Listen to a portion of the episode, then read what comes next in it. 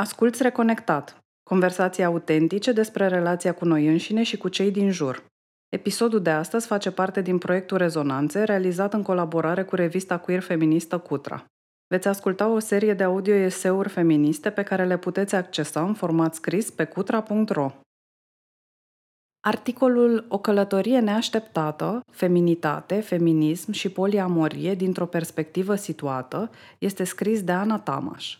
Ana este o transilvaneancă cu o afinitate profundă pentru analiza relațiilor umane și conexiunea dintre corp și minte. Adepta a dialogului constructiv, crede în puterea conversațiilor deschise de a aduce schimbarea și în capacitatea de vindecare a comunităților. Textul este citit de Alini Medoia. O călătorie neașteptată. Feminitate, feminism și poliamorie dintr-o perspectivă situată. De Ana Tamaș. Noi purtăm responsabilitatea dorinței noastre. De ce? Pentru că dorința este o expresie a libertății noastre. Nimeni nu ne poate forța să dorim. Esther Perel, Why Eroticism Should Be Part of Your Self-Care Plan. De crețel din anii 70, crescut la țară, toată copilăria mea am fost înconjurată exclusiv de femei. Ironia sorții a făcut că bunica mea, contrar trecutului ei de chiabur, a devenit imaginea femeii independente și autosuficiente, trâmbițată de regimul politic de atunci, lăsând în urmă fragilitatea și gingășia femininului de odinioară. Ea lucra pământul singură, la nevoie mâna căruța și calul, creștea animale sau chiar cosea fânul, deși această ultimă îndeletnicire o făcea mai mult pe furiș, din cauza aspectului accentuat de treabă de bărbat.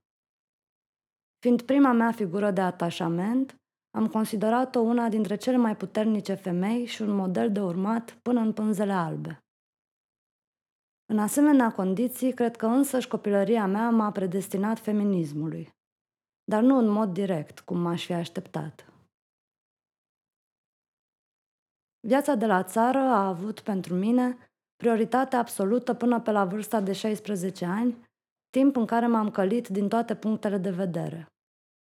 Cu toate că simțeam o mândrie aparte că eram la fel de competentă ca un bărbat adult în ale agriculturii, căram aceeași saci îndesați, se ceram la fel de eficient, încărcam și descărcam căruța sau remorca, mulgeam bivoli, etc., această autonomie forțată a ajuns să fie copleșitoare, în primul rând din punct de vedere emoțional.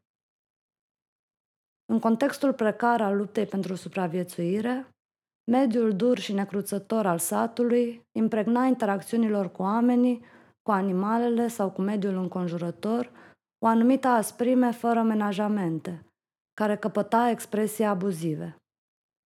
Am început să tânjesc din ce în ce mai mult la interacțiuni cu persoane care aveau timp și răbdare să analizeze cu delicatețe dilemele mele.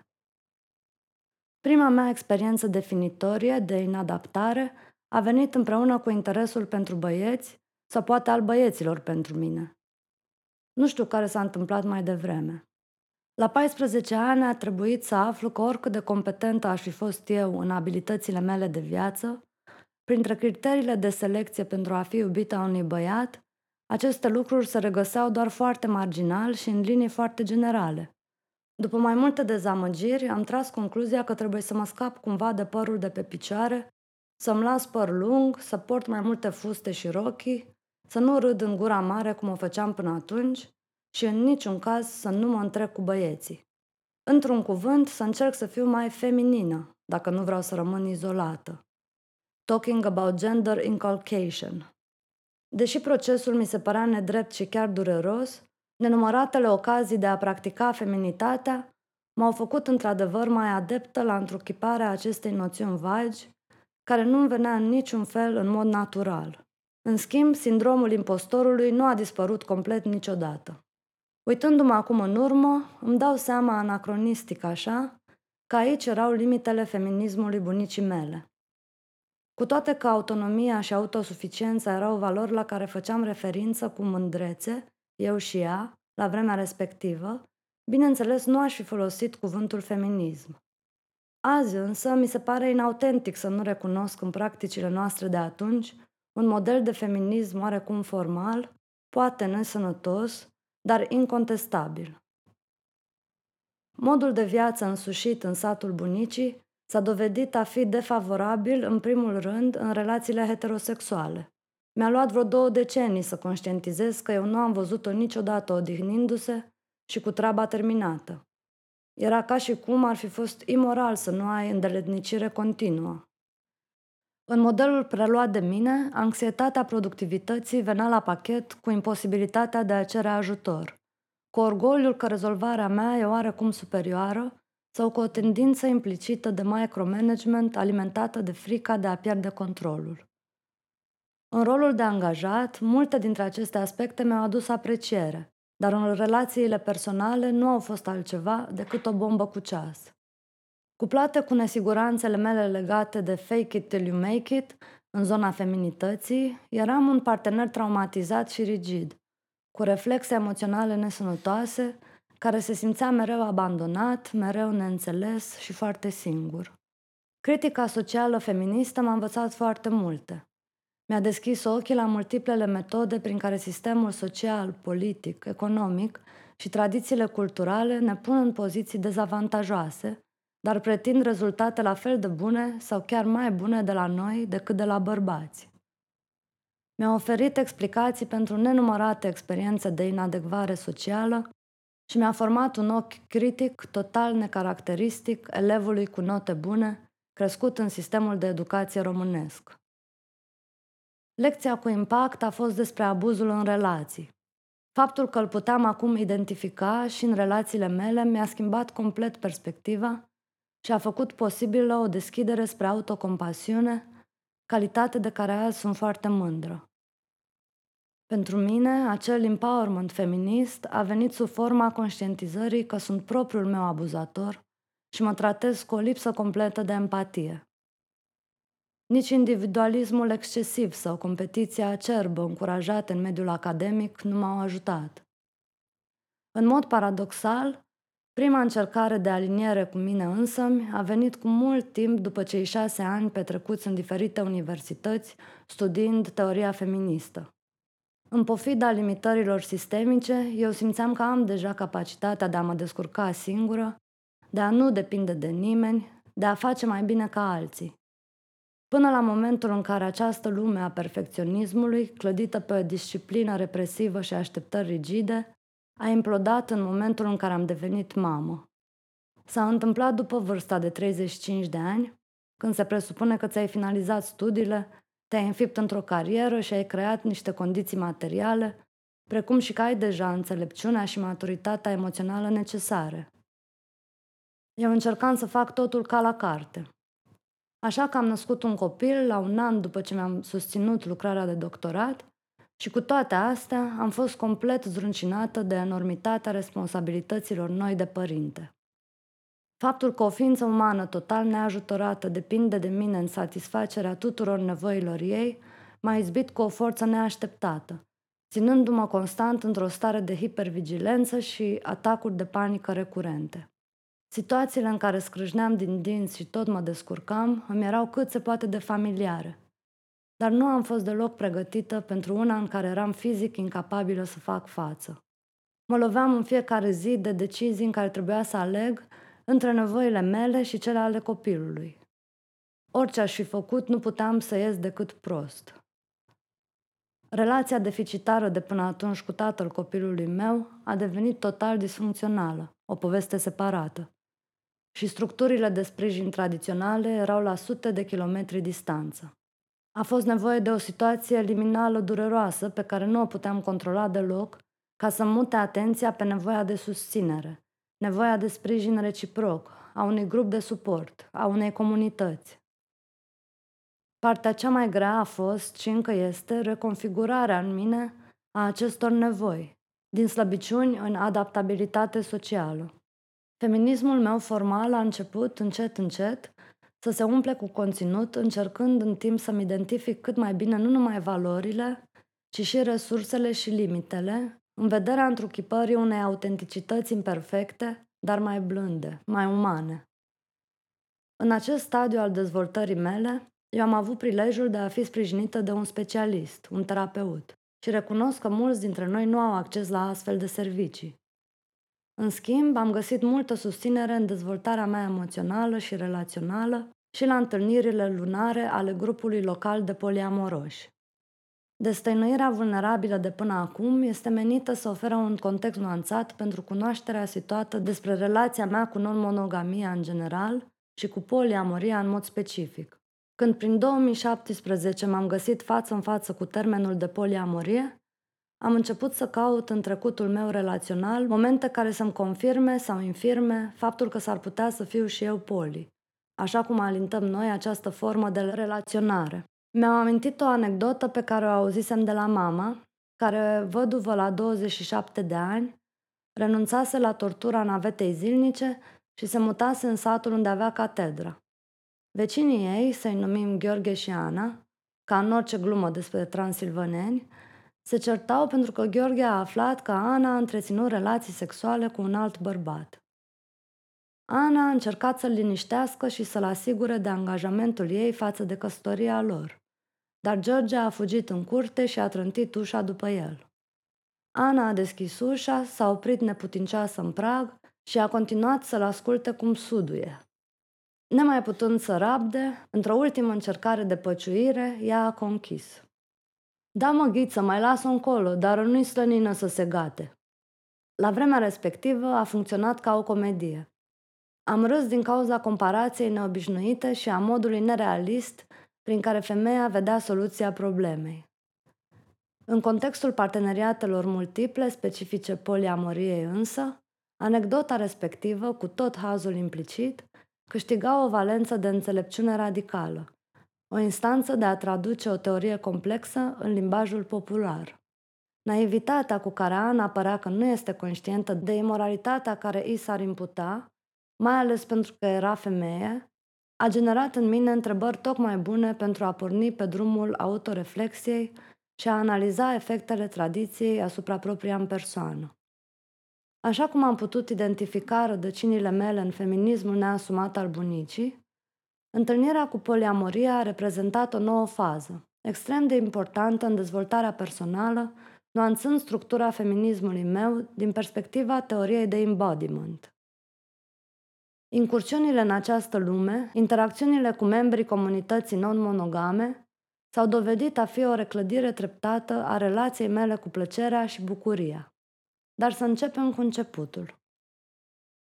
Non-monogamia etică sau consensuală se referă la un stil de relaționare în care persoanele nu se limitează la un singur partener, ci dezvoltă legături romantice sexuale cu mai multe persoane în același timp, cu știința și acceptul tuturor persoanelor implicate. Înșelatul este și el o formă de non-monogamie, dar nu este consensuală. Printre celelalte forme de non-monogamie, relațiile deschise, swinging sau friends with benefits, poliamoria este cea care susține că suntem capabili să iubim mai multe persoane în același timp, punând accent pe intimitatea emoțională a partenerilor în vederea dezvoltării de relații serioase, durabile, în diferite configurații. Aceasta din urmă mă intriga cel mai mult.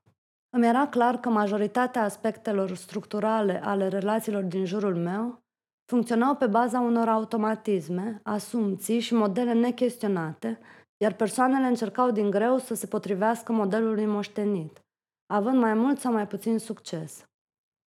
Presupun că eram și eu o Ana. Căutam răspunsuri la întrebări de genul. Cât de consensuală este monogamia în serie pe care o practicăm? Ce ne este frică să pierdem dacă partenerul nostru are și alte relații? Dacă nu ne mai însușim ideea patriarhală ca a avea multiple conexiuni sexuale, ne reduce valoarea ca femei, atunci cum ar arăta, cum s-ar simți această libertate într-un context mai lipsit de judecăți? Așa cum, din punct de vedere istoric, monogamia era impusă cu precădere femeilor. Nici propunerea non-monogamiei nu are mize egale pentru femei și bărbați. Ca femeie, riscăm mai mult din punct de vedere social dar implicit și posibilitatea de câștig era mai mare. În special dacă luăm în considerare represiunea, sexuală și relațională, mai accentuată în cazul femeilor, care ajunge să fie interiorizată prin socializare. Ce fel de abilități și resurse cere dezvoltarea și susținerea parteneriatelor multiple? Cum comunicăm despre ceva atât de ieșit din comun către societate, în general și în special către copii? Dar mă interesau și problematici de la nivel macro. Ce implică revoluția structurilor de relaționare? Cum am definit familia? Cum s-ar modifica rolurile de gen? Cum ar fi afectate modelele de masculinitate și feminitate? Cum s-ar transforma formele de coabitare? Ce efect ar putea să aibă asupra formării atașamentului la copii și cum ar influența stilul de atașament al adulților implicați? Este poliamoria o mișcare cu efecte similare mișcării LGBTQ? Este queer? Multe din aceste întrebări nu și-au găsit încă răspunsul. În schimb, ceea ce mă atrăgea pe mine era devotamentul cu care persoanele poli din jurul meu abordau o atitudine de învățare continuă pentru a-și îmbunătăți relațiile. Se vorbea mult despre cum să comunicăm mai bine sau cum să implicăm în mod democratic toate persoanele afectate în luarea deciziilor. Analizam neîntrerupt automatismele noastre emoționale care ne predispuneau către răspunsuri cu care nu eram mulțumiți și susținerea parteneriatelor multiple ducea automat la o gândire despre sustenabilitatea comunității. În punctul acesta m-am regăsit eu cel mai bine. Nu știam însă dacă sunt poli sau nu, deși în viața mea au existat deja perioade cu mai multe persoane implicate, dar eram și sunt ferm convinsă că locul meu este într-o comunitate critică și autocritică, unde dezvoltarea personală și inteligența emoțională au prioritate. Nu consider comunitățile marginalizate în mod inerent progresiste, dar eu am găsit în grupul din orașul meu oameni informați de critica socială specifică feminismului, antirasismului și a antihomofobiei, care să-mi ofere acea comunalitate la care visam. Mi-am găsit tribul, cum ar veni. În ceea ce privește experiența mea personală cu poliamoria, lucrurile sunt încă în curs de desfășurare. De exemplu, am aflat despre mine că atât timp cât a avea legături în afara cuplului nu mi este interzis, ba chiar poate încurajat, cu toată euforia libertății simțite la început, mă angajez în acestea mult mai precaut decât o făceam înainte. În schimb, cultiv mult mai atent și intenționat relațiile mele de prietenie, de colegialitate sau de parteneriat. De asemenea, trecând în mod repetat prin mai multe episoade de gelozie și având spațiu amplu de analiză a reacțiilor mele, am descoperit că am un stil de atașament anxios, care în relații scoate la suprafață vulnerabilități nebănuite din personalitatea mea. Puterea de a da nume și sens unor suferințe care până atunci le-am considerat defecte de caracter m-a încurajat mai degrabă să caut soluții de prelucrare și gestionare.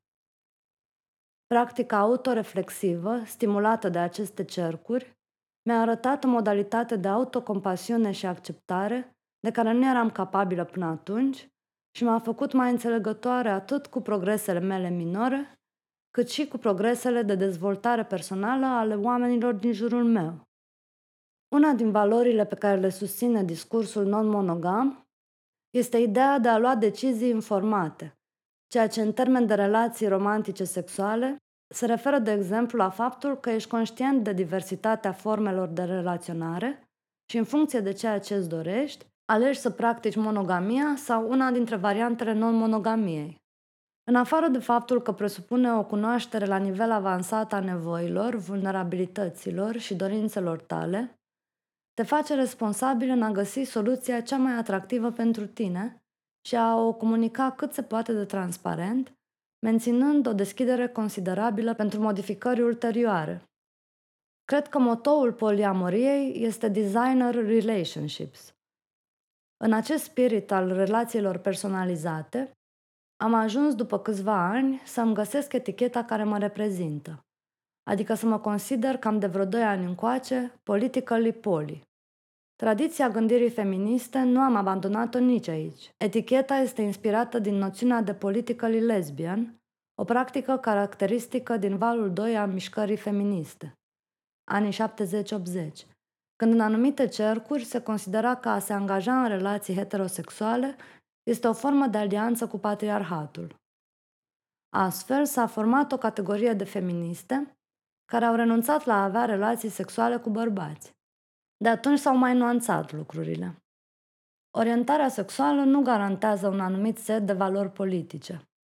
În cazul meu însă, termenul de politică lipoli mă ajută să clarific faptul că subscriu principiilor și valorilor poliamoriei, cu toate că, la momentul actual, deschiderea mea spre alte conexiuni în afara cuplului este minimă. Îmi mențin autenticitatea în această configurație temporară, negociată în mod constant în relație, care mă îndeamnă să-mi analizez resursele emoționale și mi oferă regazul necesar pentru a mă simți în siguranță. În termeni mai analitici, aș putea spune că prin aportul poliamoriei, feminismul meu a devenit trauma-informed. Mi-am pus și întrebarea dacă asumându-mi eticheta de politică lipoli mă face mai puțin poliamoros. Luând în considerare celelalte variante, cum ar fi monogam, monogamiș sau chiar swinger, am ajuns la concluzia că setul de valori specific poliamoriei mă reprezintă cel mai bine și nu aș putea să mă angajez într-o relație care nu se bazează pe acestea. Astfel, dacă ar fi să-mi fac profil pe vreo platformă de online dating, principiile de care vorbeam ar fi criterii de selecție. 1. Partenerix nu este proprietatea noastră. Chiar dacă într-o relație romantică partenerii au mare influență unul asupra celuilalt, orice încercare de control este abuzivă și în detrimentul sustenabilității.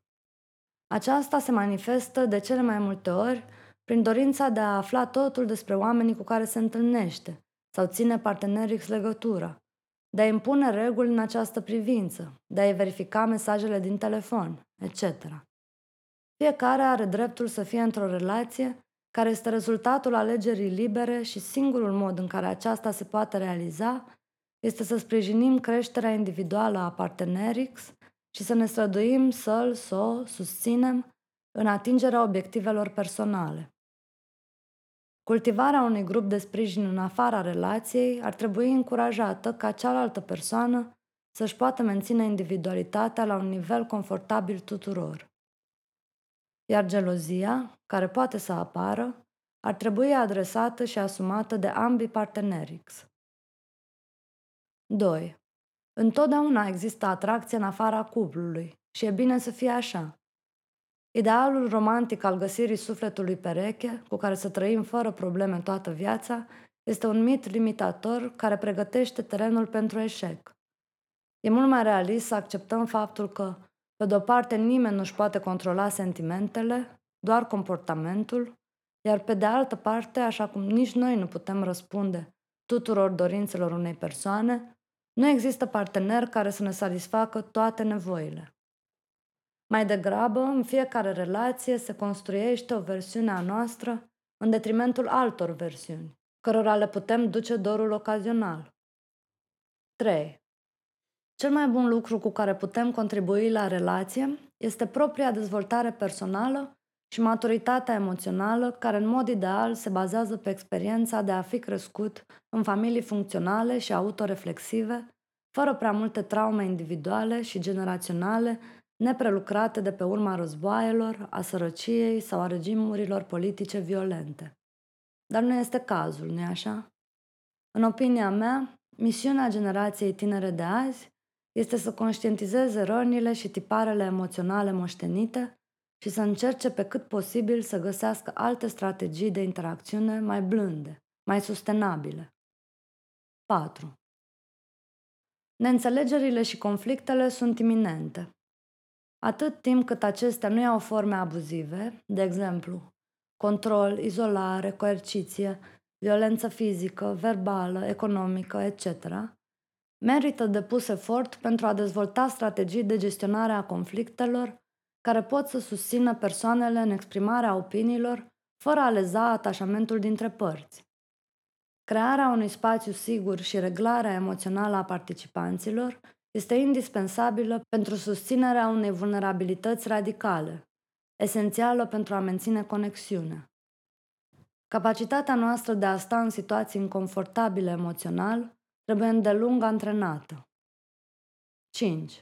Relațiile sunt temporare, sau cel puțin în timp se transformă în mod radical. Iar menținerea curiozității față de celălalt și deschiderea noastră spre schimbare este ceea ce le poate face durabile. 6. O anumită generozitate de spirit este de mare ajutor. Când ești capabil să te tratezi cu blândețe, vei putea extinde tratamentul și celor din jurul tău. Toate aceste principii s-ar putea extinde la orice tip de relație, inclusiv la cele de prietenie.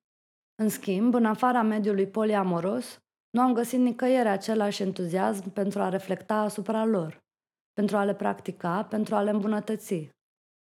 În cazul meu, incursiunea în poliamorie a reușit să aducă autenticitatea și comunitatea pe care nu am regăsit-o în comunitățile feministe, deși sunt sigură că există. Poate noi, ca societate, avem nevoie de spații progresiste și mișcări identitare care să fie nu doar critice, ci și blânde, trauma-informed.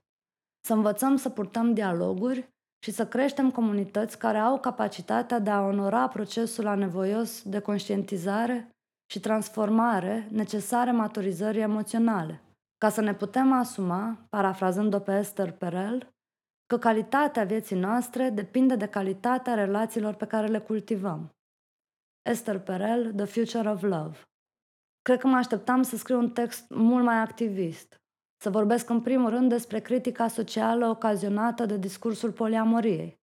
Dar la momentul de față a fost mai relevant să filtrez toate acestea prin experiența personală și să produc un text mult mai situat și conjunctural, limitat de interacțiunea psihologiei mele personale cu diverse discursuri și identificări.